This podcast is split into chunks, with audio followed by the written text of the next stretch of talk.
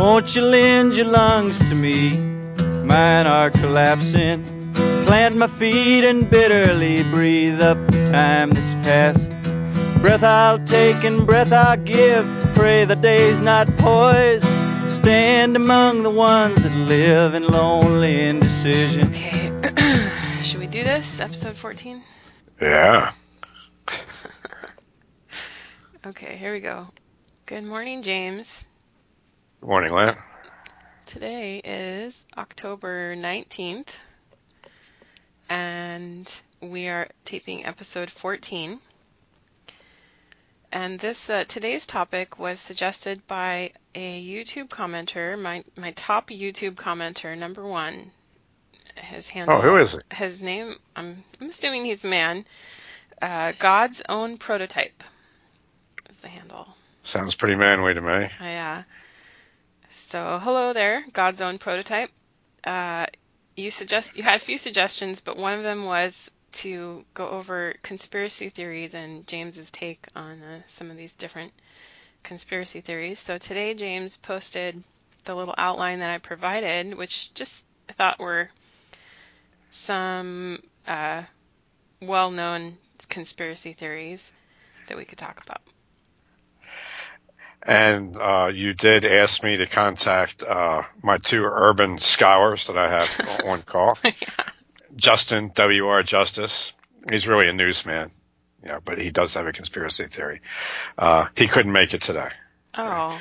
He, he only comes out when I drink uh, cheap draft. and our eminent urban scholar, uh, Teaspoon Slickens, who's currently uh, using Murphy's oil soap on the church pews down at St. Dominic's. He's a janitor down there, so um, Oh. he couldn't make it. But they did let me know uh, what their concerns were, what the top conspiracy for each for each of them was. So we at some point when it's pertinent, we can go over those two. Yeah, I thought that was important because it's your unique ability to bring in that urban African American perspective.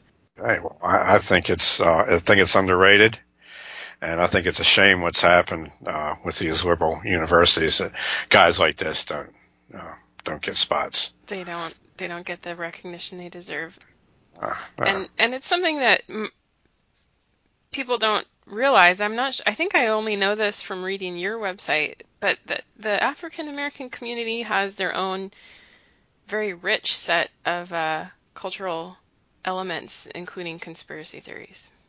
oh, oh yeah, yeah. This I there are more conspiracy theorists uh, per capita amongst the black population in Baltimore than than even amongst white comic book geeks.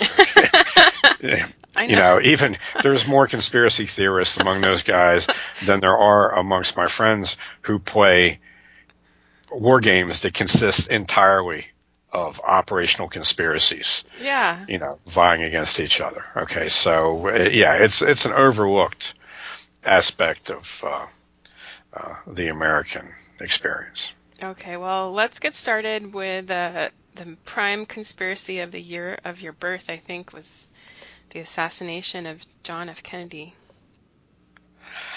Okay, uh, it's not. I haven't read a single book on it. I've seen numerous documentaries and read articles on it. People seem to feel real strongly about this one way or another, uh, and they get hung up on who killed this guy.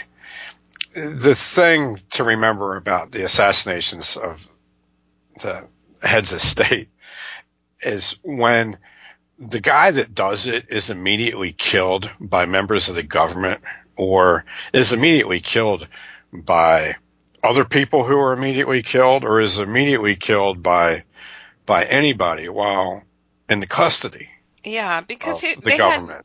had he he wasn't he was already arrested and sa- I don't know what happened exactly. Yeah, he was killed while he was in custody. Yeah, that's And it, super and I believe it happened with the one the guy that killed his brother too. Where the guy that killed him got killed by somebody else. Um Robert Kennedy was killed. Somebody in the crowd killed the shooter. I thought is that what happened? Maybe I should educate myself on these Well, historical I'm just- events. Well, we But don't I- even have to focus on these two because Yeah. the original one was the assassination of Alex of Alexander of Macedon's father, Mm, Philip. Philip. Okay, the man who was set to finish conquering the world before Alexander came of age is conveniently assassinated right as the invasion of Persia is uh, in its advanced planning stages. They're almost ready to embark, and uh, Alexander's loyalists immediately kill the man who killed Philip. Mm. And it, Alexander seemed very upset about this. It might not have, I I don't think that Alexander was behind it. I think Alexander's mother was behind it. But the point is, is the other people in the government, the son, the, the, the elder son, he wasn't the only one, the other people in the government benefited from this, just like other people in the U.S. government benefited from uh, JFK's assassination. So it's not important to me who killed him. Um, it's just important that his assassin was done away with. Right. And we're seeing the same thing. Uh, we're, we're seeing it at an insane level in Las Vegas Yeah. Yeah. with uh, the, the guy that uh, that amassed ten million dollars worth of real estate by playing computer poker. Sure. Right. Okay. Uh, yeah, this guy. Yeah. Uh, so I think that's pretty simple. The, the actually the Russian intelligence agency I was listening to, uh, only for entertainment purposes. I don't want my friends at uh, the Nazi surveillance army to to think that I actually believe any of this stuff. uh, they actually call it the King's sacrifice. At first, I thought they meant the Martin Luther King killing. No, they call it the the uh, the Russians call it the King's sacrifice. At least that's how it's translated. They they probably call it the Tsar sacrifice Hmm. of uh, you know 63. My my mother said she was feeding me peas in my high chair. I was six months old. That's what I wanted was- to ask you if what, if your parents had some memories about it. So you were having peas Right. My I was uh, mom. I was right. And the funny thing is, is I I used to spit out and refuse to eat my peas um, till I was well a teenager, until I was like 15. Till I got into like high testosterone zone, and I would eat, just eat anything, anything to, to fuel my own little death machine. Uh, Yeah, that was uh, the one time that my mother actually asked my father to beat me was because I told her to take the peas and put them in a Ziploc bag and send them to these kids in Ethiopia. She's always talking about. So, wow. so anyways, okay, so maybe peas yeah, you know, maybe that really scarred me in my high chair, Yeah. right? Just Could uh, ruined peas for you for the rest Right. of your life. Right. I mean, maybe when I was a little tyke, I actually saw the brains coming out of the head. I don't know. Maybe, or maybe your mother screamed or something. I don't know. Right. I never thought about it till now. That could be why I've uh, had that aversion to peas for, you know, a decade or more. All right. All right. So what we then what we conclude with JFK is that uh, it's related to every historical um, assassination of a head of state, and there's it's it's always going to serve somebody's purpose, right? There's somebody that wants that guy dead, or or lots Some- of people. Yeah. Well, the thing to look at is is one, uh, was his assassin done away with Right. quickly? Yes. Yeah. Did a dynamic leader come into play, come into power? Yes. LBJ was a very influential president. Yeah. Yeah. Almost single-handedly destroyed his country. Yeah. Okay, he uh, he micromanaged the Vietnam War uh, into one of the worst handled wars in in human history, let alone American history. And he uh, and there's there's no saying that that JFK wouldn't have done these things either. Just as we're not saying that Alexander did anything that Philip would not have done. All right. But the fact is, somebody doesn't kill a dynamic head of state, uh, and then the the assassin magically disappear, and then the people that come into power just sit and sit around a pool and drink and uh, martinis and smoke cigars. Now, right. there are going to be there's going to be people to take power that are dynamic, and they may not have been behind it, but whoever was behind it uh, may very well have been people hoping to see them take power. Yeah. This may have been about immigration. Yeah, that was one thing that that changed. Okay. You know, who knows? Yeah. Moving forward in time or backward, I guess slightly, is the the moon landing. Oh, you, you know, I had uh, this guy, uh, Tony a skinhead, who uh, tried to have me killed once. Uh, before he decided I had to die, we actually used to talk to each other. And his father and his grandfather, they, all they talked about, according to him, was that it's a fake and they had all this evidence. And I've heard other people make this case. Now, there's an interesting movie that is about this called Capricorn One, starring Robert Urich, about a Mars landing. They were uh, supposed to go to Mars. Now, something happened with the Mars mission that uh, they were actually going to fake the Mars mission Hmm. because th- th- they were under political pressure to make this landing. They weren't going to be able to bring it in. So they thought they were going to be able to use lunar landing material, things that they had learned to fake a Mars mission. And so these guys never even lift off. They're sent somewhere. hmm But their their uh, their rocket blows up. So now these guys are watching this on TV, and all three of them instantly appreciate the fact that they now have to They die. have to. Well, they okay. They have to die because they were supposedly on that capsule that blew up. yeah, they have to change to identities at least. They have to really have Right. to die. Well, yeah, the government's going to kill them. Oh, what else are they going to do? Uh, So, anyways, that Capricorn one was a good movie. Yeah, Robert Urich was a star in it, and I thought that uh, I I thought that, that that was pretty believable. Although I never believed that the lunar landing was faked. When I came to believe that the lunar landing might have been faked, hmm was after the space program was abandoned for smartphones and social media. Hmm.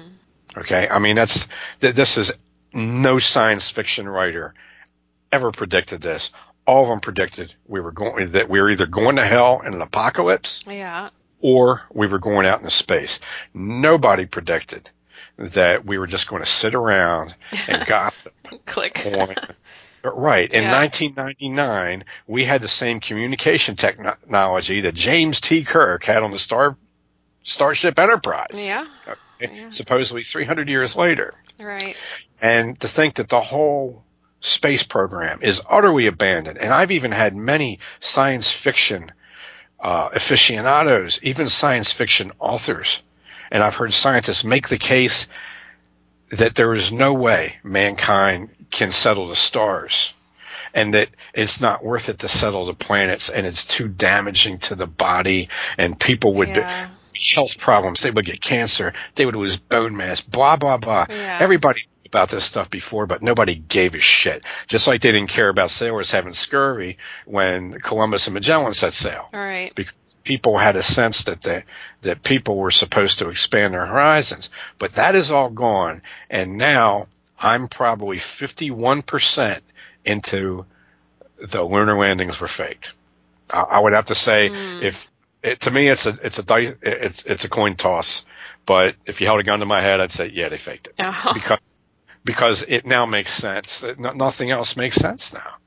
That there is government's going to go unless it's the Chinese or the Russians. That nobody in power in the United States is going to go to the moon, and we should have been there 20 years ago. We yeah we sh- we could have done a, a lot on the moon. Um, I was looking at some of the videos that I haven't put up yet that you shot recently, and uh, you drew a distinction between the monuments that were created and placed at the time that America was just becoming an empire versus this monument, which was just a flagpole. Essentially, it was just a patio, paved patio with a flagpole in it, and the contrast between the cost and the effort and the artistry and the tech- technical ability to create these mon- monuments. Uh, So going to the moon is like something that expansionary, literally expansionary, right? And and so we're not in that phase anymore. And so I I think we probably So the did. question the question is, when did we enter that phase? or when did we end it? We uh, you you, I mean, when did we enter the decadent phase? yeah yeah Did we enter it? Did we enter the decadent phase before or after the lunar or supposed lunar landing, or was that the decision that sent us into the decadent phase if it was faked? Uh, if it was faked, then it was the timing was correct in either in any case, right? Because it represents a a, a maximum of expansionary spirit. If it was if it was faked, it uh, explains John Glenn becoming a politician. Yeah. Uh, I, I'm not saying it was. I it's I you know, I, I never wanted to even believe it was possible, so I never seriously considered any of the evidence that was put in front of me. I just blew it off. Yeah. So, so I don't know, but uh, yeah, that the Chinese, at least uh, uh, S.L. James and I decided when we were working on Hemivore Mm. that it would be the Chinese. The Chinese would be who colonized the moon. Well, I'm I'm curious why they haven't done it yet. If it was possible with the technology and the resources that you, we had in the 60s, why hasn't China? You know, I, I guess China has a lot a lot going on. Maybe it's not a priority for them. I have. Uh, I think they could do it now. I know they could Yeah. do it now. Now, th- this is my this is my thought on why not now.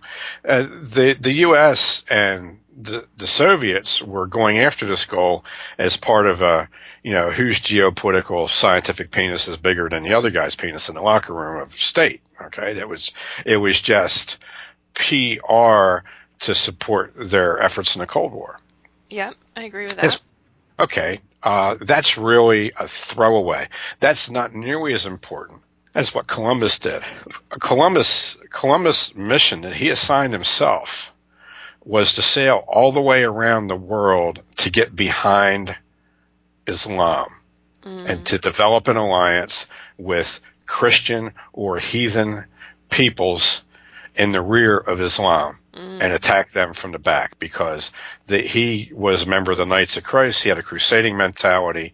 He wanted to convert people to Christianity and find a bigger world so it could be thrown against Islam because Christianity was tucked into this little corners, almost surrounded by Islam. yeah. So that you think about how important that scientific risk was, that voyage of discovery, compared to this this pissing match between the Soviets and the U.S. I think the Chinese, with a better grasp of history than anybody in the West has, okay, because they appreciate the depth of their history and we don't. I think that uh, they know how to use it properly, and the proper time to uh, make a moon shot and to colonize the moon is to wait for the United States to crucially stumble economically. I mean, to do grave harm to itself to the point where it can't keep up with its military commitments overseas, which means there's no way there's going to be any trip to the moon. And then to actually demonstrate, without saying so, to demonstrate that they are the ascendant power, they will then colonize the moon. When there's no way the United States would do it, and they won't even make it a race. It'll, they'll disguise it as a military program, and then they'll just do it. They won't even give the U.S. a chance to say, "Oh, okay, we can still do that." No, Yeah. that that's that's how I'm thinking uh, they would look at it, and that's more based on me reading uh, ancient Chinese history than the little bit I read about uh, recent Chinese history, which is just, the Taiping Rebellion, the Boxer Rebellion, uh, World War II, and Korea. That's all I've read on. Uh, modern China. Most of what I read is on ancient China, and I just think that they're going to want. It's they've been out of power long enough. They're going to want that back. Well, what I have gathered from what I've read of ancient China, which is not a whole lot, but that they've always been ancient China was always more inward looking. And Yes. because they had the they had the Star Fleet or whatever it was Zheng He who who toured Asia before Columbus. I don't believe that they ever went to North America. I I don't think that's true.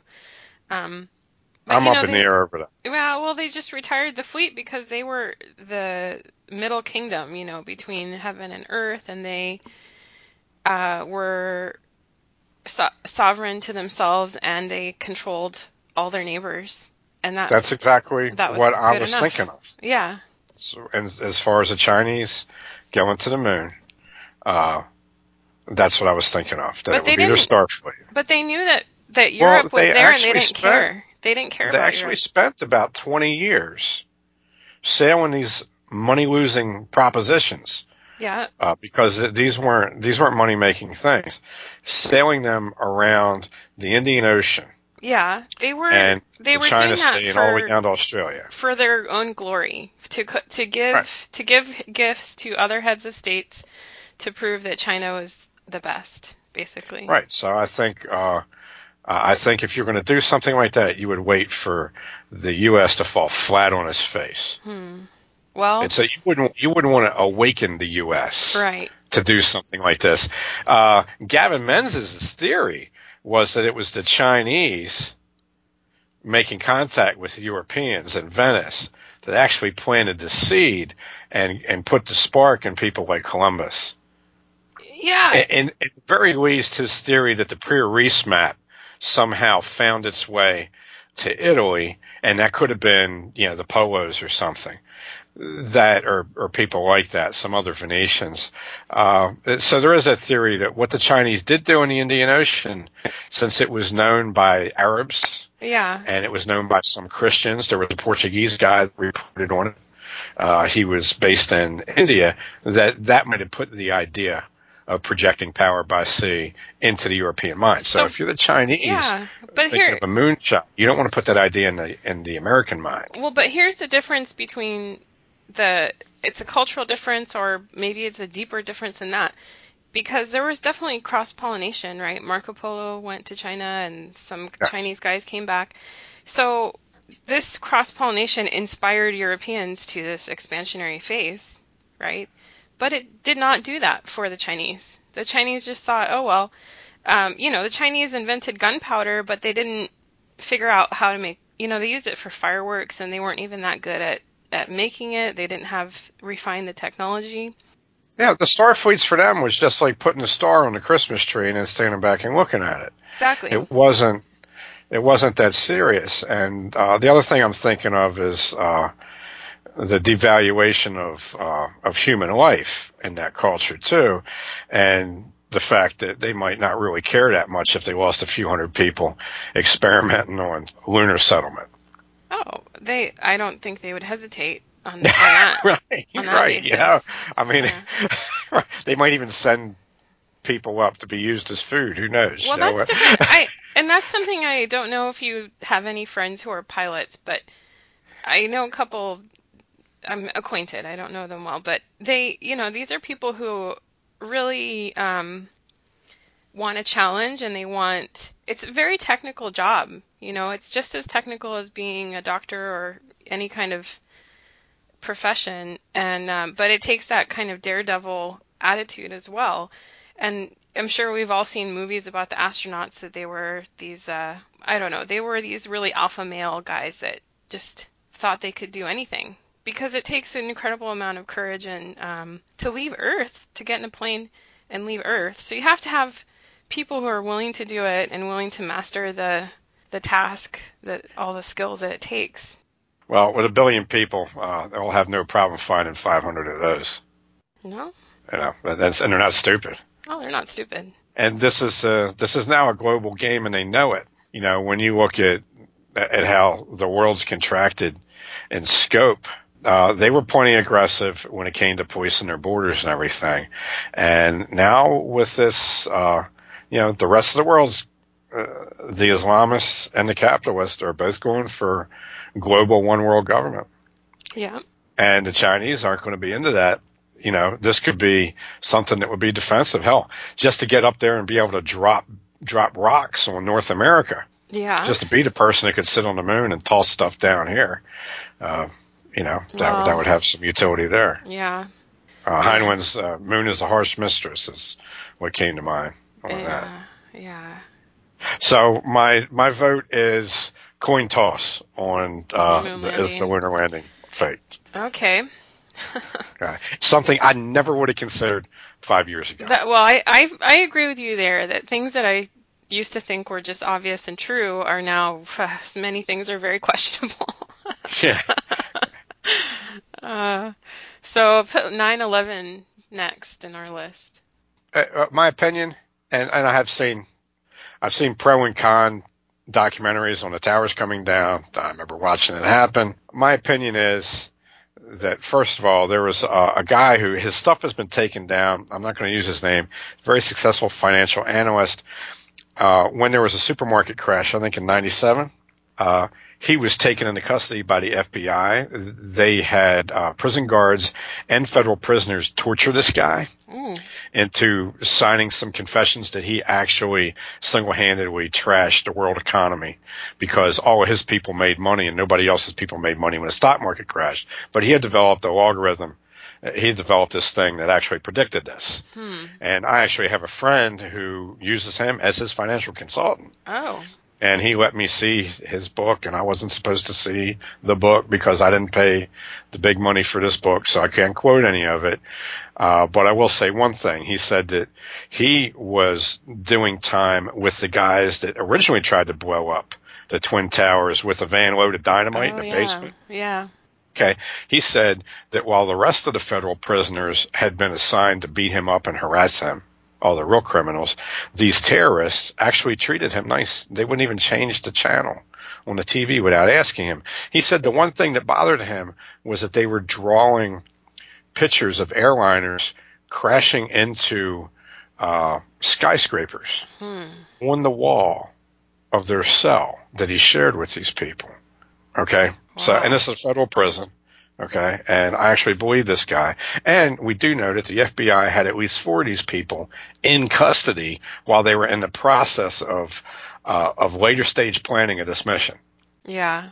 All the way to the point of, you know, getting positioned and the FBI lets them go and these people are already on watch list. So I just think it was a case of the Bush administration saying, uh, no, we don't really believe that they're doing this. Just let these boys go hoping that they would do something so that they would be able to do the Patriot Act and these other things. Just like I don't believe uh, FDR, you know, Pearl knew Harbor. for certain that the Japanese were going to bomb Pearl Harbor. Yeah. But I also believe that there was an there was an unwillingness to be vigilant at the top levels because they were kind of hoping that the Japs would step on their dick. Yeah, they needed an Okay. excuse. Yeah. And Yeah. So Well- um, that's where I'm at. That I- I don't think it was a, a federal operation. what I think about 9/11 is that it's very suspicious how tied up the the Bush family is with the Saudis, and how um, at least what we're told is that like four, 15 out of the 19 or so were Saudi citizens. That there's no peep about Saudi Arabia, like why, like hey guys, what's going on? How come your people are blowing their stuff up? And then they did evacuate a lot of Saudi nationals and Osama bin Laden family members, just like you guys need to go, go home. Oh, the, and the one building that never got touched by anything and blew up just like it was demoed. Yeah. Well, it looked like a, it looked like a construction site demolition Building right next to the twin towers. yeah. What I read about that is that it just was an uncontrolled burn until the whole thing just. They never sent a single firefighter in there because they were too busy doing other stuff. So, but I don't know. I, I can't say if it makes sense or not. I don't. I don't. I don't think it was a federal operation or conspiracy. Yeah. I just think that they looked the other way and they hoped it would happen. Yeah. So that they could bring the hammer I think down. that it's like look the other way and then also don't look very hard at your pals and just like oh it must have been Afghanistan that country Because with they- all those goats and stuff. right. And then what do they do with Afghanistan? Afghanistan is not even a top priority. It's made out of That- rocks, so we're gonna just smash the rocks and. Well, there's some, there's some rare earth stuff that they want there, but their main priority after the twin towers was uh, was going after Iraq. yeah, yeah, Uh, You know, and it was just it was just something that they could harness to, uh, you know, to, to go do that. So so yeah, I, I think that uh, the U.S. government at the top levels had knowledge of it and did not care, yeah. Or or just but was, not that they did it. not that they did it. Yeah, I I don't think they did it, but I think that there may be a combination of incompetence and willful blindness to yeah to their allies who aren't really allies like Saudi Arabia. Okay. Okay, Florida. Well, that that probably that, that'll satisfy nobody. I think just about everybody else in the world is going to be on one side or the other. yeah, I know that's my default position. It's like my default position is to just say, oh well, they're all just dumb and they they should have stopped it, but they couldn't because they're. But then then that slowly slowly morphs into like full conspiracy belief after a couple years of. Yeah. Yeah, they well, and and, and uh, be careful how often you use that term. Uh, even though it's a subject of this podcast, um, I, people suspect my uh, my English language skills enough since I'm a high school dropout. I don't want to continuously be using this word that's not in the Oxford English it doesn't Dictionary. exist. Yeah, Okay, it's not an so- impro- It's not in the. Um, oh, I don't remember the name of the book in the or in the uh, in 1984. It's not in Webster's, Funk and Yeah. Wagnalls. Yeah. No, nowhere. There's no such thing. Yeah, it's a conspiracy doesn't exist. And then once it, you know, if and when it's um, revealed, then it's just, oh well, everybody knew that. You know, every Well- everybody knew that they were doing this crime. And Granted, no matter what, 9/11 is a conspiracy, sure, yeah, yeah, and it's a successful conspiracy. Absolutely. Whether it was Yeah. just a bunch of uh, Islamist terrorists, well, that's a successful conspiracy. yeah. And They conspired to do something this. more, than there's no way we So- know everything about it. So we're thinking: is it as the question is is it, is it a traitorous conspiracy? Right. Right. And, for that matter- say no on that. Now they're trying to say with the assassinations that these weren't conspiracies; that it was one man. That one man takes down the top top man in the world. Yeah, Uh, yeah. It's hard. It's hard to it's hard to swallow that. Yeah. All right. How about fluoridation of tap water? That really came out of World War II. The Russians and uh, National Socialist Germany, their general staffs actually had conversations about uh, putting fluorine or something else in the water supply to assist with uh, mind control. They thought it would degrade uh, the willpower enough. There's a guy named Perkins, he's a biochemist, who actually said this: any person, he, he says this with all sincerity and earnestness. Any person who drinks artificially fluorinated water for a period of one year or more will never again be the same person mentally or physically. You know, I don't know anything about it. I do know that it's in nuclear weapons, it's in uh, sarin gas, uh, it's in bug spray, Hmm. it's in, uh, we get it from uh, animal feeds, fertilizer, roach and rat poison, plastics. It's in nonstick cookware. It's in all of our soft drinks and juices, uh, just about all of them. And it's also in a lot of prescription medications and antibiotics, Mm. and anesthetics, steroids. Uh, this stuff is, is everywhere. It's, it's one of the more common elements. I think it's like the 14th most common element. But then the amount of artificially manufactured fluoride that we've put into the system Yeah. is just ridiculous. Yeah. And in states, in areas, municipalities where there are there there is 100% fluoridated water, there's twice the incidence of cavities. Well, our water is fluoridated, and um, we have sort of gone back and forth with using the reverse osmosis water from the shop down the road because it's a pain to go get those big bottles. But we now are 100% bottled water because they said that, they actually did a study and it costs the kids IQ points. So Right. I can't do that. I can't. And my children have no cavities, and you know, teeth can be fixed. Um, but I've I've always drank fluoridated water, and I've had probably six or seven cavities in my life. I had one a few years ago.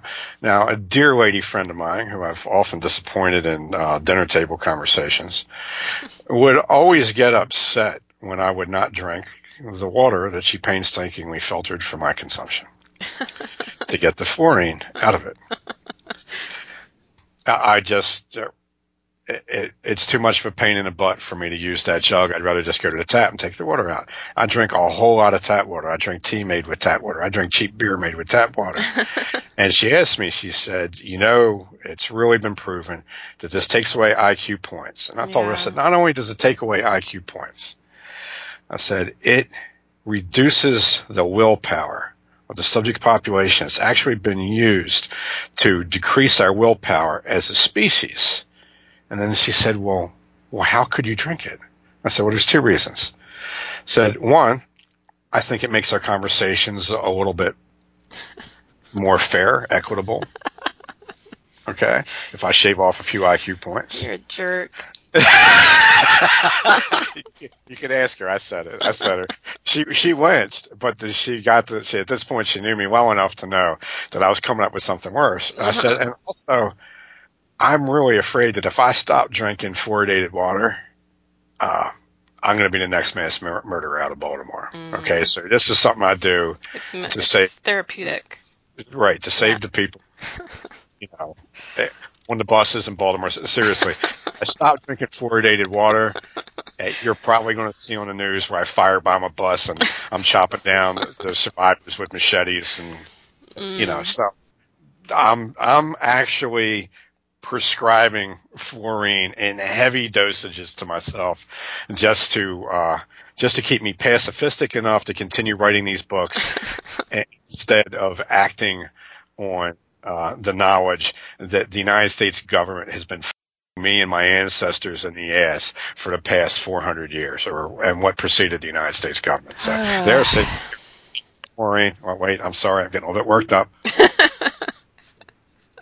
Okay, that's better. Oh, there you go. So- a dose. Okay, I'm, I'm sorry about that bit of profanity, but I was getting low on fluoride. okay. All right, so so there you go. I believe, and I believe. I, I had next, I combined a bunch of topics, which uh, you could tell me what you think. Things like the New World Order, the Illuminati, the Freemasons, the Rothschilds, international banking in general, I guess you could say. Uh, what what do you think? Why don't you just tick on? them all off to me, and uh, I'll give you a yay, nay, maybe. Okay. And then we can discuss them a little bit because they're kind of on the same order. Yeah. New World Order. Yay, Illuminati. Maybe, Freemasons. maybe. Rothschilds. Bankers. Yay. Yay. There's my peasant jealousy right there. I read the Magna Carta, you pricks. I actually read it. Nobody's read that thing. All we ever read in school is the, the one or two passages they want us to read. yeah. Like, hey, we finally showed that king. Put him in his place. yeah, right. Show them. Yeah. Well, I don't know what else to say about these. I mean, this is a huge topic. Uh, The New World Order, I think, is obvious, right? It's. Oh, I mean, oh, just yeah. because America is going to be in charge of it or is in charge of it doesn't mean that's not true or that it doesn't affect us, right? I see. I don't see America as if it goes through. I don't think it's all the way through yet. For one thing, you got this knucklehead with the toupee in the way. this uh, this thing right now has got the United States acting as a police force for the world, hmm uh, serving these international interests. And yeah, a lot of these internationalists are based in America, or they were born in America, Yep. or live in America, whatever. But Yep. it's not if it goes through it's not going to be run from america this is going to be the police station Yeah. you know and right now some of our at least our uh, our current chief of police is is not is not into the corruption He's not seems to playing. want to play straight Yeah. and uh, you can't have that Mm. so that's why we're living in such interesting times we got three more years of this uh, oh, please no. Seven. Seven. you know Seven. oh oh okay that's right that's right you, you're a voter sorry Well, he, you know, I don't he Right. surprised a lot of people, including you, by pulling out the win. Oh, oh yeah, yeah, So I think yeah. And you know what? He he seems like he's uh he's actually trying to figure out. He, he didn't know what he was getting into. I'm convinced of that. I think Ron West was right on that. That he had no idea what was going on with these intelligence organizations. But I think he's now seeing this as another rigged game he's not supposed to win and another challenge. Yeah. Yeah, he loves Okay. that. That's Right. Yeah. So I think he's uh he's the right guy to shake up the bag of rats. well, this Russia, the Russia thing is coming back into play, but this time with Hillary Clinton as the the uh, villain. This uh, uranium deal and all the pay, the payments that she got through her foundation. You know, it wasn't a bribe. It, it wasn't a bribe because the guy who wrote the check in the memo, he wrote this this is not a bribe, and then he Oh, wrote then the not a- check to the yeah to the Clinton Foundation. to the to the queen queen of gorgons, right? the Gorgon Queen takes it. Well, I really like the fact that uh, you know their I think it was their personal uh, assistant was uh, taking these five Haitian children out of Haiti to be raped by American politicians at these sex parties and stuff that they have, Oh, I- and I don't The Haitian government it. Those people. As sleazy as the Haitian government is, they stopped that. yeah. and uh, Bill and Hillary got on the case, and they made sure that those uh, those living sex toys got delivered. You know, so I wouldn't put anything past these people. I mean, these are the people that are supposed to be actually sealing the wall of the new world order to actually put the the glaze and the finish on it. Yeah. And this, it's just going to be, uh, you know, well, what kind of wallpaper do you want? So. Well, I uh, think that was a huge, and I feel like I've mentioned this before, but it was a huge and very upsetting shock to so many people that just thought there was a foregone conclusion that Hillary would win, and including the FBI and who, who knows who all these other people are that were conspiring against Trump during the election, and they they didn't have anything to worry about because he would obviously lose and their crimes would never be exposed. And so imagine the panic that they felt when Trump won. Oh, Uh, I, I tell you what. I didn't. At a certain point, I'm going to ask you to close your ears, and I'll just speak to the readers, okay? Uh, but the election night, I really didn't care who won. I was, uh, you know, I was a little bit worried about getting shut down if Hillary won, but I was also, I was also toying with the idea that I might be so small, I might end up being the only alt right guy left standing and actually Well, be somebody, you know? Because you're not actually a state, you know, a deep state right, asset. because I'm not right. I'm not a I'm not a voter, and I'm I'm not I'm not political. So I really didn't care who won, and I just I I had a lower opinion of him then than I do now, and. uh uh, because most people get worse when they become president. This guy's actually seems to become a better person since he's become president. Mm. That that's that just doesn't happen to anybody. I mean, the presidency even turned Jimmy Carter into a prick, and he was, was probably the nicest guy that a ever ran Sunday school president. teacher, yeah. Right. So uh, when the election night was going on, there's this uh, reptilian fellow named James Carville. Yeah, I know. I was watching MSNBC, the most liberal, Yeah, so I hear, of these networks yeah. out at my mother's, and everybody had gone to bed. And then I saw when the election turned in Cuba, and see, I knew that these people didn't understand Latinos and Hispanics. Oh, oh, that's And- no. All right, continue. Uh, yeah, the, the the left Yeah. establishment just Yeah. didn't understand didn't understand that there's more than one kind. Oh, yeah, that's true. You know, they think they're all Mexicans, and that's it. You know, that's that's really the way they think. Liberal people think that you know, like all Latinos are Mexicans, and that's it. You know, and they're all the same. And then when the Cubans voted for Trump down in Florida and basically turned the election around, all of the commentators that except for the the the, the Trump cheerleader that was brought in and pretty much talked down the whole time, Mm-hmm. uh, all of the the liberal people on the newscast were saying, okay, well, this is a little anomaly, anomaly no big deal. James Carville's face just like changed shape. Okay. I mean, he's just, this is like, it was as if God suddenly found out it was going to take eight days. You know, this his, he got this look on his face and then he said something that was short and curt. And right then I knew that Trump was going to win. Mm, Okay. Because he knew, and this is really, he's the smartest guy on that side of the aisle out there. And he, uh, I mean, he's smart enough to be banging a Republican babe. Okay. So I just knew he was the smartest guy. And after he said that, if, uh, close your, close your ears, Lynn. um, okay.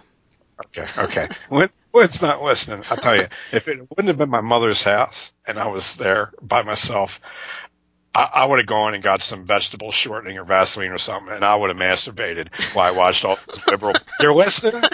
Oh God. Eh, Well, anyways, it, it was almost orgasmic for me. For I stayed up for ten hours watching all these. Oh, these I'm laughing because I feel the same way, James. It was the the best night of TV in my life. Okay. My- Okay.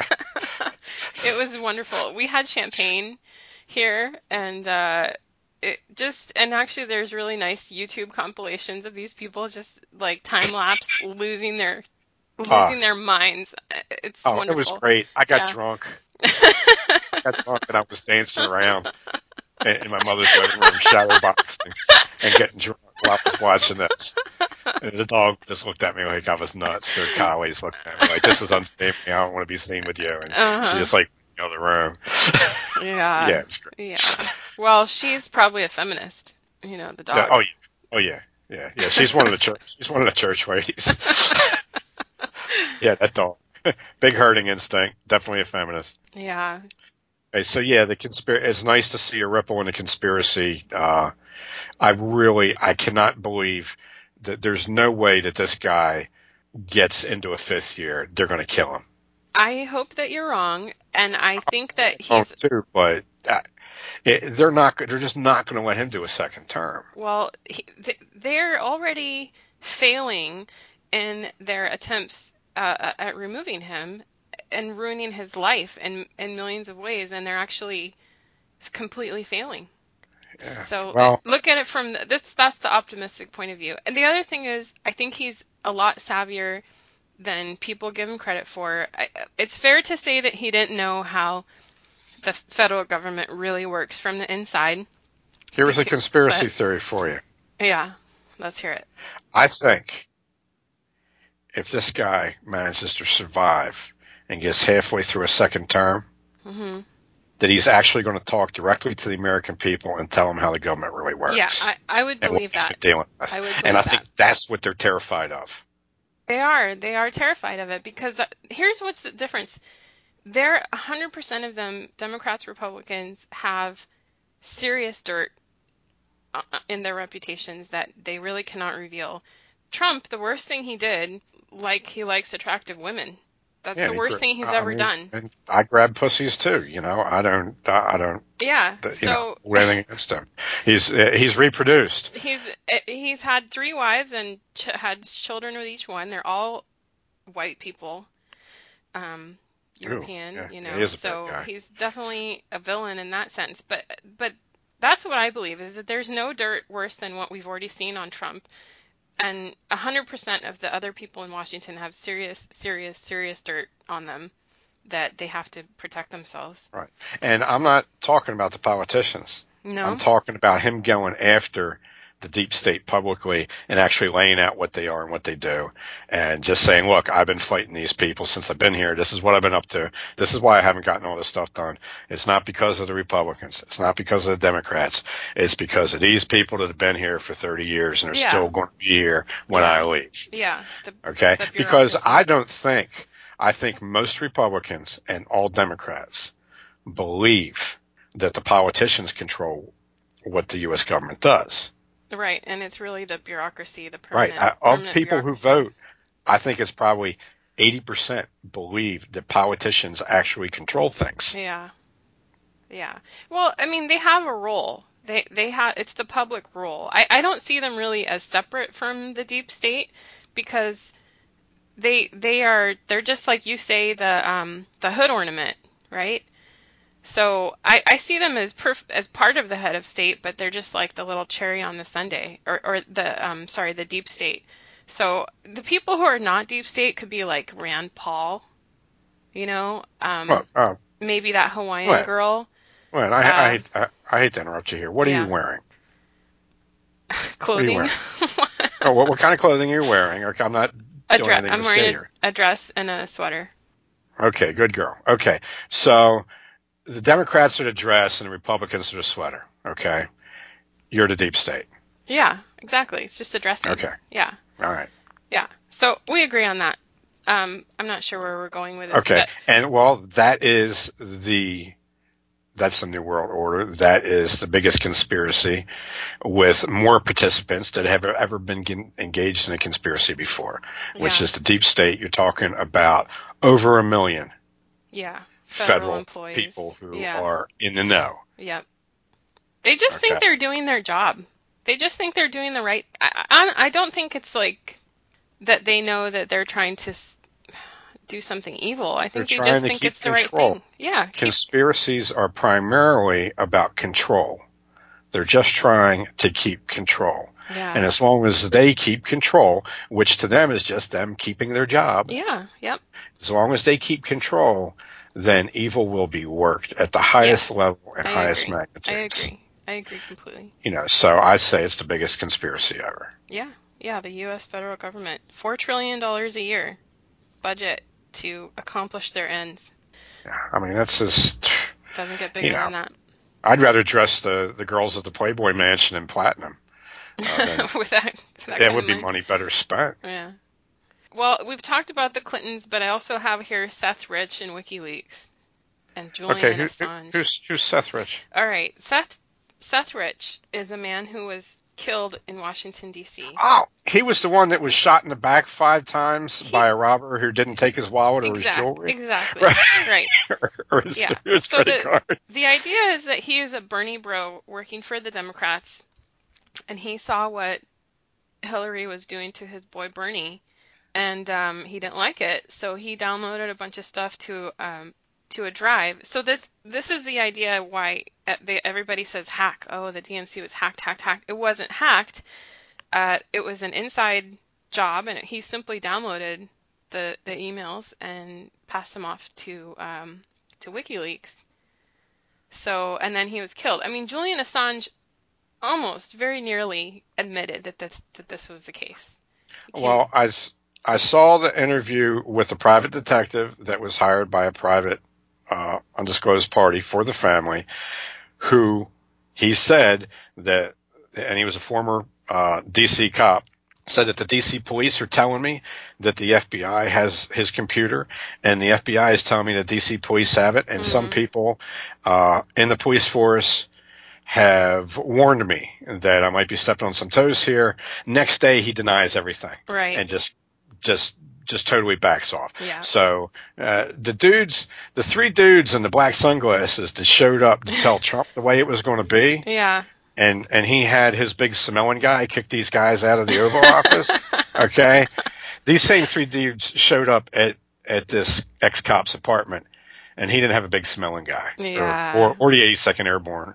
Okay, Yeah. or or Prince with his private army of 15,000 mercs. right. Okay, he didn't have any of this. Okay, so he's like, okay, I want to live. Okay. Hey, you're writing um, the Filthy Few. Is Trump or a Trump-like character going to appear in that? Well, this is the, Donald Trump is the president. He is in your This story. is oh, the good. president. Okay, good. The whole the idea of the filthy few, this is a conspiracy theory, is that uh, Samuel Finlay, under another name, okay, basically a guy with the same history, guy in a gray suit with uh, black sunglasses is sitting on his porch when he comes home from you know working at the the local clothing retailer, and say, hey, we'd like you to use your your military skills. Uh, and basically get us a dirty half dozen a suicide squad to do something for the president, Donald J. Trump, because he can't get the CIA or the FBI to do it for him. Oh. So it's all on you. And here are these six guys looking at doing doing life in prison, and we want you to recruit them to do a suicide mission. Will you so do it? good. I, I So, so it's his like, chance to be Lee Marvin. Yeah, I really like what you've done so far on it. So I encourage you and Sam Finley if Oh, thank you're you. listening. Well, he's going to be the straight man in this. When we get to the interviews, eh, first I'm writing all six of these idiots getting locked up. yeah. Okay. and when we get to the interviews, what we're going to do is Sam's already knows what these guys are like because he's read them. Then he's going to interview me like I'm the thug in question. Going to do it back and forth on Skype, and I guess uh, we'll both type our answers down or something like that. So it'll be a real interview. It won't be scripted, and I'll just be role playing these guys. I can help you record it. If you want to record it, I can, help- you know, as an aside, Okay, okay, you do so we'll do that. Maybe Yeah. we'll do this. Uh, however you think it ought to be done. The the next guy I'm writing is downtown Charlie Brown. He'll basically be the Telly Savalas character does that in this group, the, the the filthiest of the filthy few, Oh. worst biker on the planet. Uh, basically the guy that I just did, uh, Joey. uh, Je- Joey uh, Joey Boneclaw Bennett. Uh, he's uh, he's he's like the Clint Walker character, the big dumb guy that accidentally kills some guy in a fight. You know, that's Mm. he's that character. He's he's kind of the likable character. Uh, so I still have to, you know, the, the Charles Bronson type character is.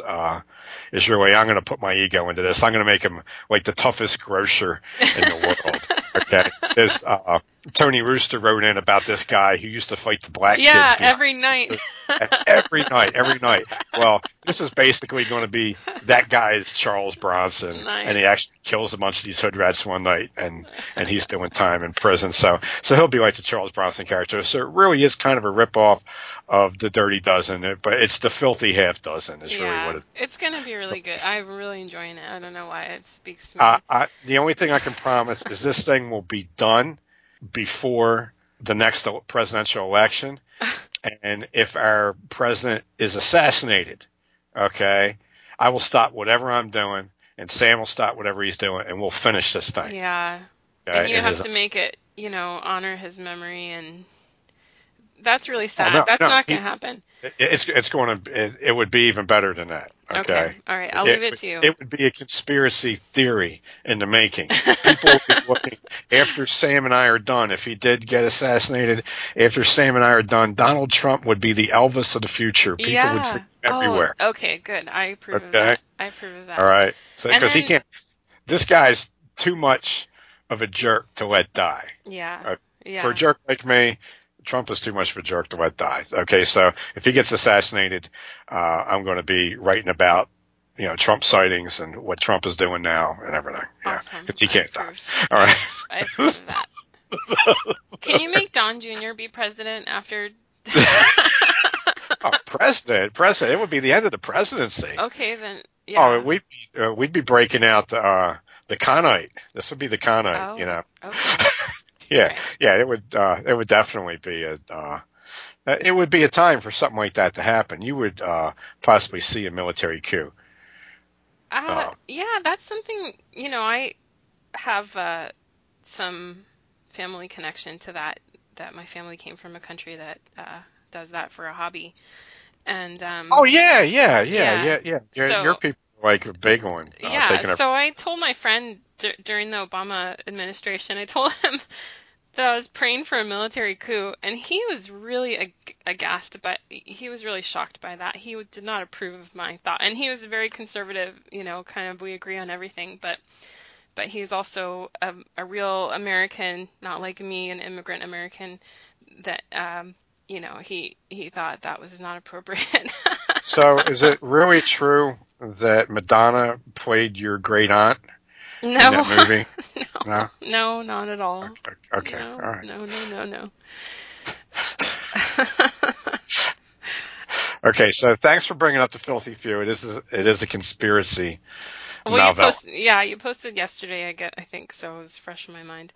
Okay, well, I yeah, Stone Cold William Reimold. uh, yeah, Okay. I still have Barack Obama's birth certificate, but I also, you're, you have to talk about the African American cons- Yes. conspiracies. Well, and that would be getting a short good segue to that. Okay. Well, his uh, look. I mean, his father was an Arab, uh, was half Arab, and uh, half Kenyan, Yeah. and his his mother was like what a redheaded chick from Chicago or something.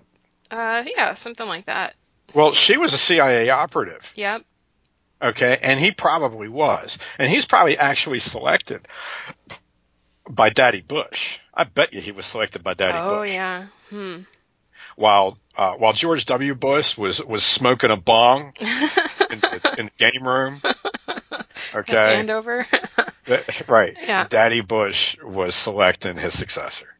I, gu- I Oh. guarantee, I guarantee that it doesn't matter what his birth certificate said. Hell, she was probably con- uh, he was probably conceived in Moscow anyhow. Yeah.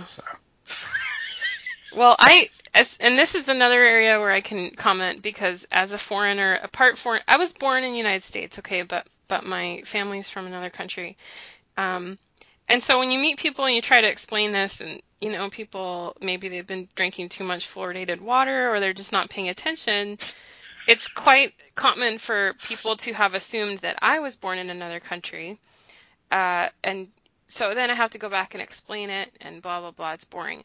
So uh, what I think is that he probably was born in Hawaii, but that quite often in his life people couldn't figure out uh, well your dad was Kenyan or you're Kenyan or what. You know, they just get confused, and that when it was advantageous for him, he would let them believe that he was Kenyan. Because he there is a, a pamphlet out there for when he was shopping books around as a young author, a young, I don't know, law school guy or whatever. Um, and it says he's that he was Kenyan. You know, it's like the bio on your website. Oh, it's, well, it's funny the, the the little uh, uh, the little documentary that was done when he was coming when he when he left college and went back to visit his family. They were laughing at him at him and calling him a white person. uh, but my theory, okay, and it's just a theory. Poor Obama. Uh, that I, I think the, the the half Arab, half Kenyan guy it wasn't the dad. Okay, yeah, it was Okay. Frank Marshall Davis. Okay. Okay, no, the No. dad was the bodyguard of somebody that the CIA assassinated while his bodyguard was banging Rock's mother. Okay. Okay, Well, um, there's that's- your next Halloween story. What could be spookier than that this guy goes on to become the the president? You know. Yeah, yeah. Yeah, so, and, yeah, and his it was his father was a shiftless bodyguard that let his leader get assassinated always uh, he's hosing out some redheaded chick from Chicago. Well, you know. Oh but- my gosh. That, oh, I, and there is there is a consp- there is a, uh, an early American conspiracy theory I'd also like to look at if we have time. Well, we're we're getting short on time, but tell me. Um, the Roanoke colony. There was no lost yeah. Roanoke colony. Yeah. They were intentionally marooned by a conspiracy of high English lords who were out to screw Sir Walter Raleigh out of his uh, out of his title Hmm. to Virginia. These people were destined for the Chesapeake Bay. This man spent his fortune trying to find them, and these were each as expensive, relatively speaking, as a moon landing would be today. And uh, they were intentionally marooned by a Portuguese pirate who was in the pay of Raleigh's enemies, who were aligned with Sir Francis Drake. And Drake wasn't even the most powerful of his enemies. Uh, Drake was also out at sea doing things. Riley was at home uh, working. Uh, you know, for his political, for his own little political faction and for his claims, his plantation claims. And the man that was doing the work for him was Lord Grenville. Richard Grenville was a hero. He was made to sit out the Battle of the Great Armada. The, the Armada never had a chance. The, the English knew it, and Drake made Grenville and 51 ships Whoa. sit in a harbor So I they think it was get Bristol. the credit for it. Right on the Irish Sea, so they couldn't get any gory, and didn't even detail them to look for Turkish pirates. Turkish pirates were snapping up English peasants while Grenville's in the harbor, Yeah. and the Spanish are getting slaughtered in the Channel. Grenville felt so bad about what happened with Raleigh getting screwed. Raleigh ends up getting beheaded over this Mm.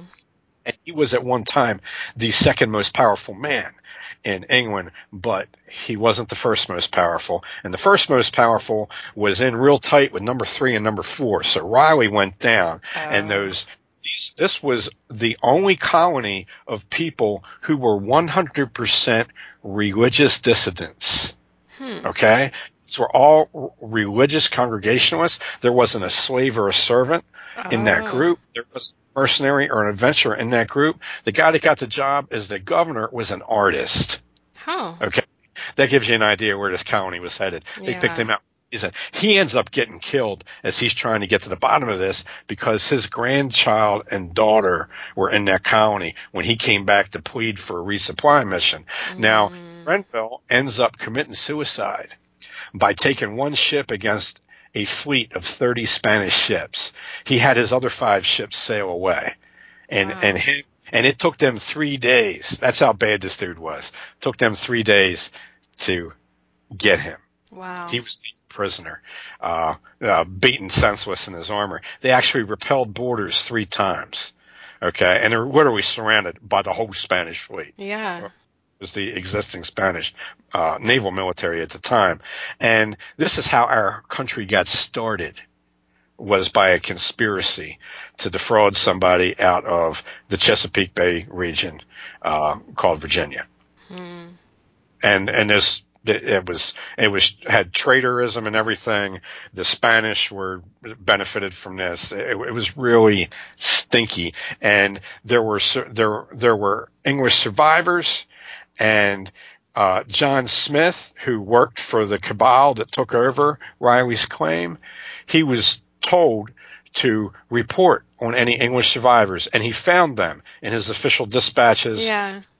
They were not, but in his own journal, he said that he found some blonde boys And he didn't want to. He didn't want to capture them. And, and yeah. some gray-eyed Indians. Yes, yes. So, anyways, that's a conspiracy theory by a lady named Lee Miller, who did an absolutely fantastic job researching the book titled Roanoke. Okay. Okay, it was just one of the best jobs of research. This chick is as good as Barbara Tuchman.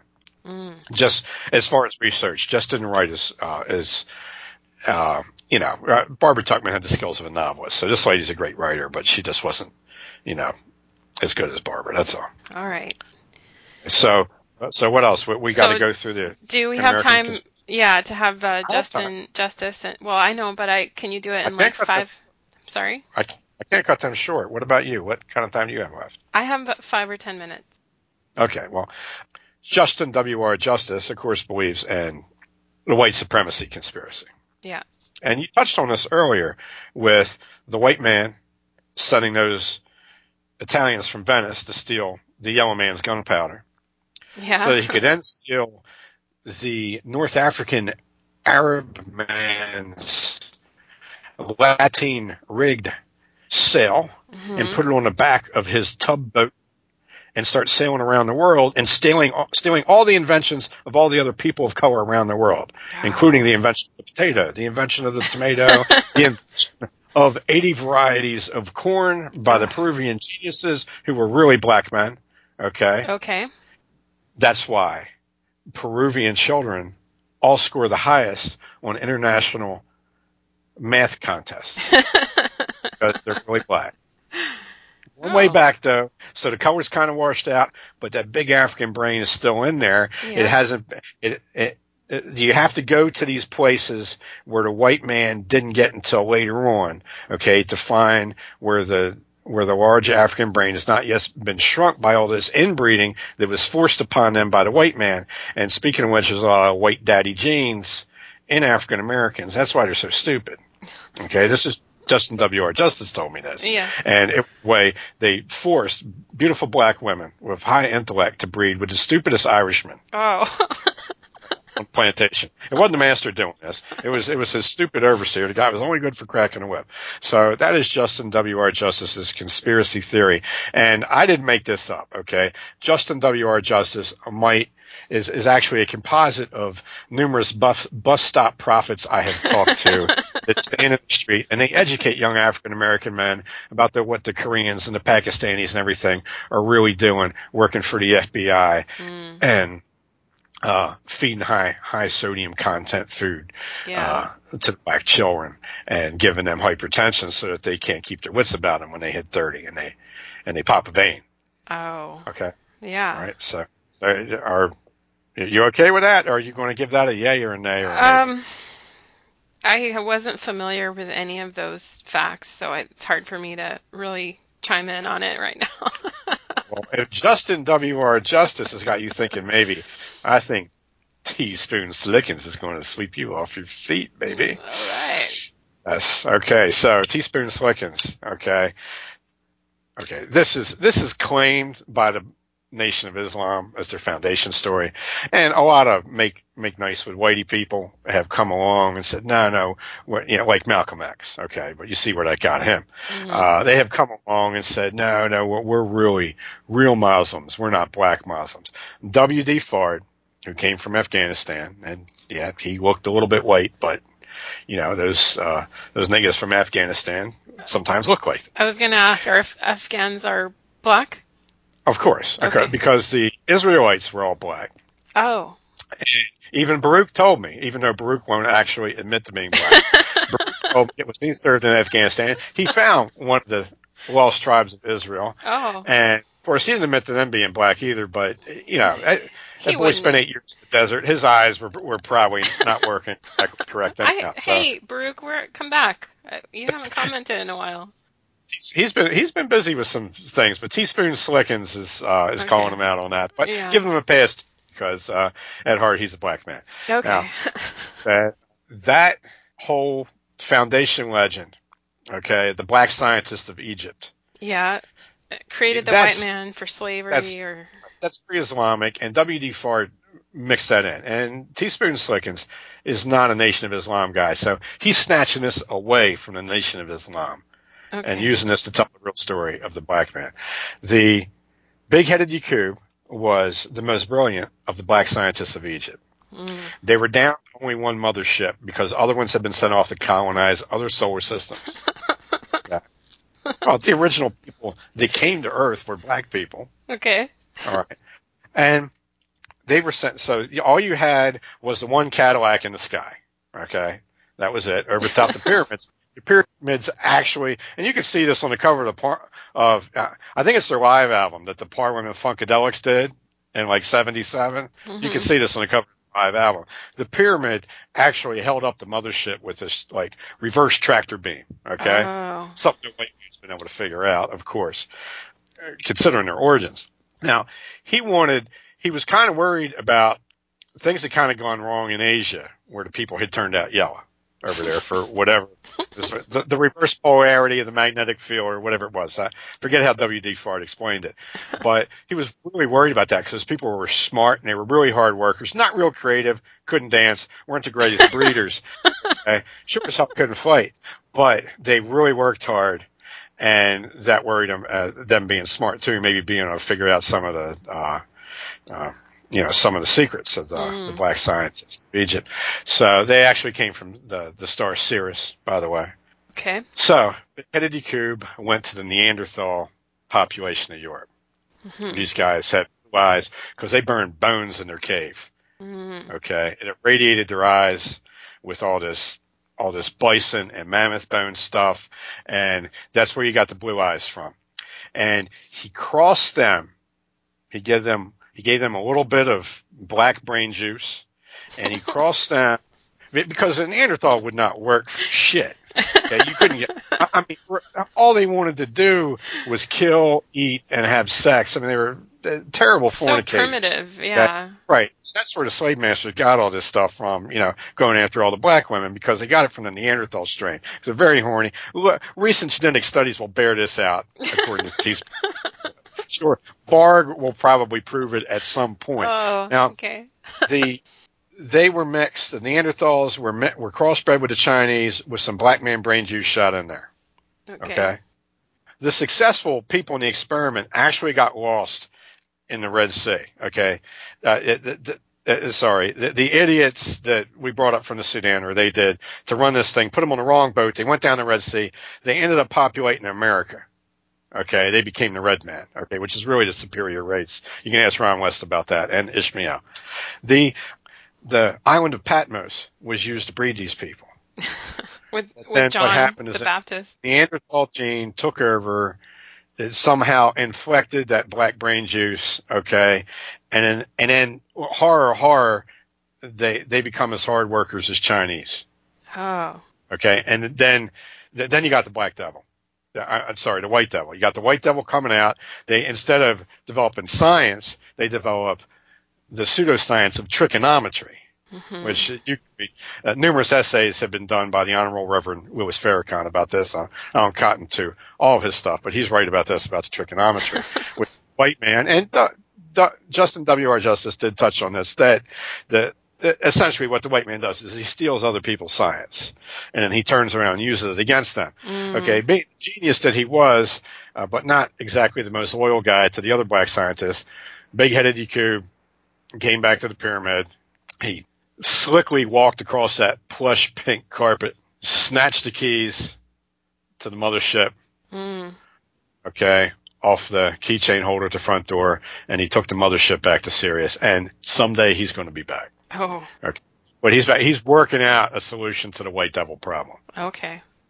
Okay. And for a while, we thought it was the Cold War and Ronald Reagan. Ronald Reagan was, for a while, he was the hope, you know, of the remaining black scientists of Egypt who have gone underground that he would hit the button And, and wipe white people, Oh. Russian white, American white people, and irradiate them Australian and English white people. And then, the, of course, are they, you don't know this. They're actually immune to radiation poisoning. They would Oh. then rise up, wipe out the Chinese because the Chinese would get mutated by this shit. And that is the story of uh, how big-headed Yaqub invented the white man. Okay. Uh, right? Well, thank you for that. And uh, yeah, you you're right. Maybe. I uh, mean, come on. I'm I going. answered. Okay, I'll go with a maybe on that one also. Oh, okay. Well, that's Subject that's rather generous. It's kind of a blow to teaspoon the teaspoon Slickens ego though, because you know he's got a lot on uh, that shift with uh, Justin W. R. Justice. Yeah. Well, they're both maybes. I'm gonna have to leave them there. I just want to be Okay. polite and uh, don't want to hurt anybody's feelings because they're. I know they're valuable sources for you, so you can tell them whatever you want. Actually. Well, if I could, uh, uh, well, maybe I could actually write this up. Or maybe some nice lady could type a transcript of this, or or send a recording to Wayne Miller. Maybe Wayne Miller, the lady, could, could research this. I'm sure she'd be thrilled that uh, Yeah. that I liked her her book and She promoted will, it. Definitely. podcast. Yeah. I'm gonna put a link to it. Okay. She might sell another copy. Uh, all right. Well, you have to you have to uh, express my thanks to D- Justin W. R. Justice and Teaspoons Splickens or Slickens. T. Period. Yeah, Spoon. Slickens. Slickens. Slickens. Okay. Okay. Sorry about that, Mr. Slickens. Right. Okay. The man is slick. He was born during a tropical storm. Oh. First thing he did was punch his daddy in the face and say, "So you the man that been poking me in the eye for the past nine months? I don't know. this shit's going to change." That's the first thing that Teaspoon like instead. Okay. He was Oh, walking man. and talking when he came out the womb. All right. Wow. Born in Norfolk. Okay. That's good. It's not far from Cape Fear, and there ain't no fear in it.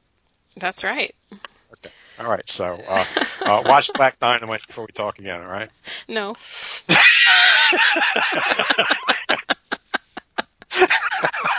Oh, I- so- well, wait, he's getting uppity, but okay.